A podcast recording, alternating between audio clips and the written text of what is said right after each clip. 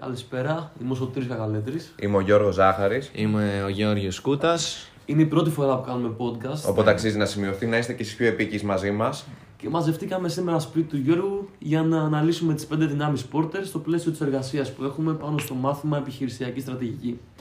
Πρώτα όμως ας δούμε λίγο πιο αναλυτικά ποιος ήταν ο Porter. Ε, Ωραία. Γιώργο. Ναι, τέλεια. Πάμε να ξεκινήσουμε. Ο Μάικλ Πόρτερ είναι ένας Αμερικάνος ακαδημαϊκός που εδραιώθηκε στον χώρο των οικονομικών, χάρη στις θεωρίες του πάνω στην επιχειρησιακή στρατηγική. Ε, αρχικά ο Πόρτερ γεννήθηκε 23 Μαΐου του 1947, για τρεις μέρες δεν έχουμε γενέθλια την ίδια μέρα και το 2000 ε, που δεν είχαμε καν γεννηθεί διορίστηκε ως καθηγητής στο Harvard όμως με την υψηλότερη αναγνώριση που απονέμεται στη σχολή. Αυτό γιατί δημιούργησε ουσιαστικά ένα μοντέλο ανταγωνισμού που διευκολύνει σε επιχειρήσεις, μικρές και μεγάλες φυσικά, να αντιληφθούν τη θέση τους στον ανταγωνισμό. Είναι σημαντικό εδώ να τονίσουμε ότι υπάρχει ευελιξία στο μοντέλο και γι' αυτό μπορεί και σε μικρές και σε μεγάλες επιχειρήσεις να λειτουργήσει. Σωστά, σωστά, ακριβώς. Μέχρι σήμερα αυτές οι πέντε δυνάμεις είναι, θεωρούνται ουσιαστικά ως ένα από τα πολυτιμότερα εργαλεία στον χώρο των επιχειρήσεων καθώς μπορεί, μπορούν να αξιοποιηθούν από όλες. Ε, στη συνέχεια θα αναβερθεί ο συνάδελφος ονομαστικά για τις πέντε δυνάμεις Porter. Τέλεια, τέλεια. Λοιπόν, οι πέντε δυνάμεις Porter είναι οι εξής. Α ξεκινήσουμε από την, ε, α, πρώτα πρώτα από την απειλή εισόδου νέων ανταγωνιστών στην επι- στο περιβάλλον. Το επόμενο είναι απειλή υποκατάστασης προϊόντων ή υπηρεσιών. Τρίτον είναι η διαπραγματευτική δύναμη των προμηθευτών. Τέταρτον, αλλά όχι λιγότερο σημαντικό, δυνα- είναι η διαπραγματευτική δύναμη των αγοραστών. Και τέλος είναι το επίπεδο ανταγωνισμού μεταξύ υφιστάμενων επιχειρήσεων. Τώρα, εμείς στη συνέχεια θα αναφερθούμε στη, συγκεκριμένα στην επιχείρηση του McDonald's, η οποία είναι ένας τεράστιος ε, όμιλος. Και φυσικά θα δούμε πώς εφαρμόζονται και οι πέντε δυνάμεις εκεί, τι αντίκτυπο έχουν, να δούμε λίγο έμπρακτα Ακριβώς. τη λειτουργία τους. Καλό θα ήταν να κάνουμε και Να μια αναφερθούμε ιστορική λίγο, αναφορά ναι, λίγο στο στα McDonald's, McDonald's, ακριβώς. επειδή είναι ένα, έχει και τεράστια ιστορία. Τα- Το McDonald's είναι μια Αμερικάν, ένα αμερικάνικο εστιατόριο γρηγόρου φαγητού χα- και χάμπουργκερ που ιδρύθηκε το 1940 από τον Μόρις και τον Ρίτσαρτ McDonald στην Καλιφόρνια ως, εστι- ως εστιατόριο για αρχή barbecue. Βέβαια στη συνέχεια αυτό από, από ένα εστιατόριο barbecue κατάφερε να, απο- να αποκτήσει ε, να εξατο- εξατομικευτεί συγκεκριμένα μόνο στο μπέργκερ, το οποίο του ήταν και πιο αποδοτικά στα, ε, και, και ήταν πιο κερδοφόρο.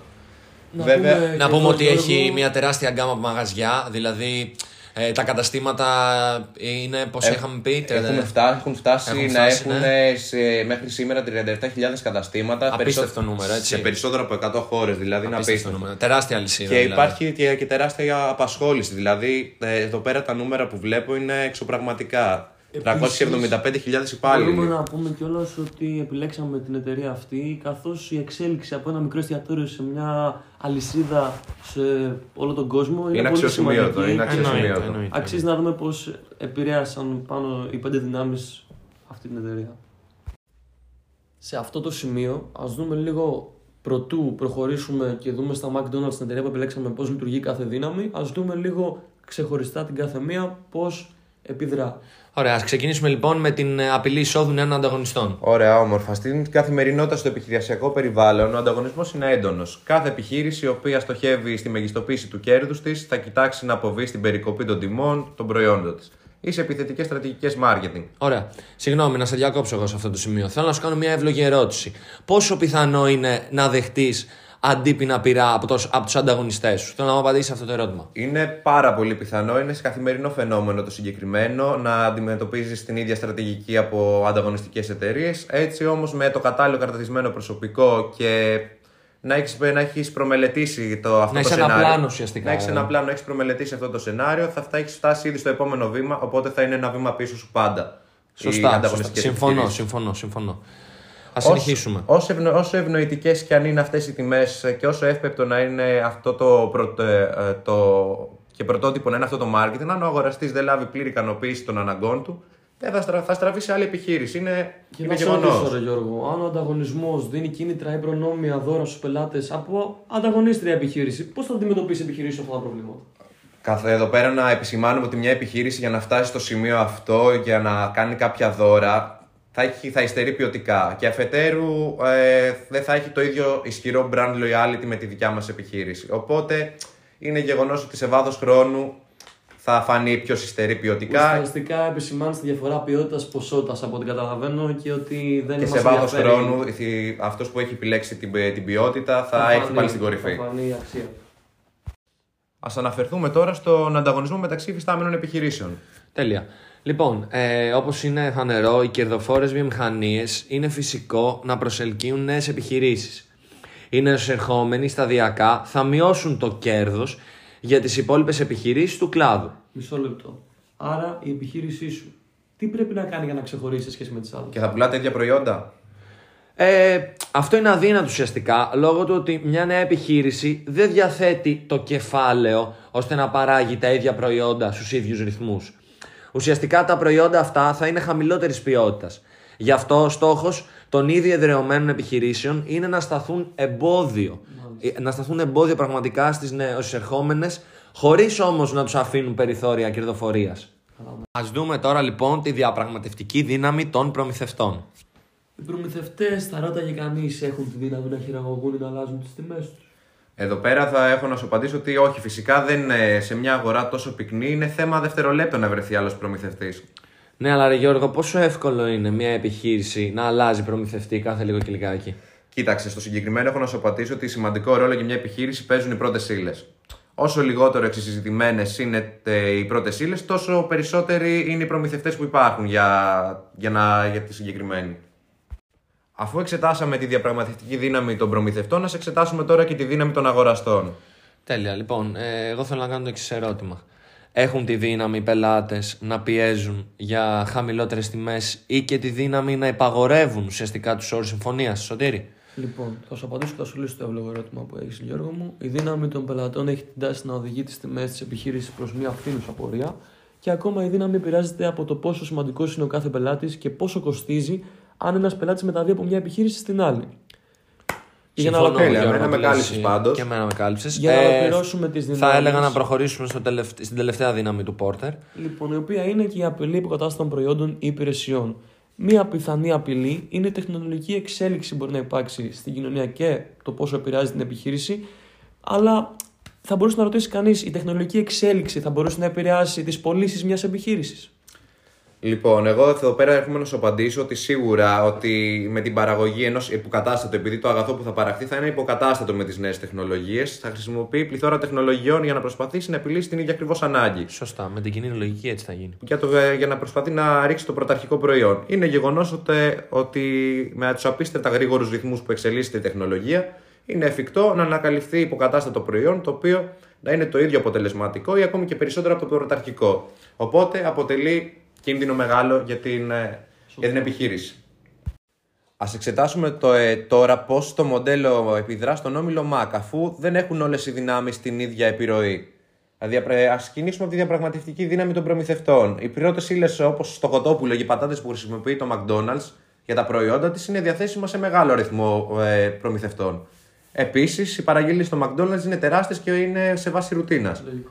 Λογικό. Υπάρχουν αρκετοί προμηθευτές που είναι πρόθυμοι να γίνουν προμηθευτές στο McDonald's. Έτσι, παιδιά, δεν συμφωνείτε. Ε, ναι, στις Απόλυτα. μεγάλες επιχειρήσεις έτσι πάει. Έτσι, οι προμηθευτές δεν είναι σε θέση να διαπραγματευτούν, πόσο μάλλον να τους να αναγκάσουν το McDonald's να αυξήσουν τις τιμές τις τιμές του. Δηλαδή, αυτό είναι αδιανόητο. Τα McDonald's μπορούν εύκολα να αλλάξουν προμηθευτές σε χρόνο ντετέ, πραγματικά. Δηλαδή, με ένα snap έχουν αλλάξει. Και με μικρό κόστος. Και με μικρό κόστος. Το Άρα, επισημάνουμε αυτό. άρα ουσιαστικά η διαπραγματευτική, η διαπραγματευτική ισχύ των προμηθευτών στη συγκεκριμένη εταιρεία θα τη χαρακτηρίζαμε αδύναμη. Πάρα πολύ αδύναμη. Συμφωνώ.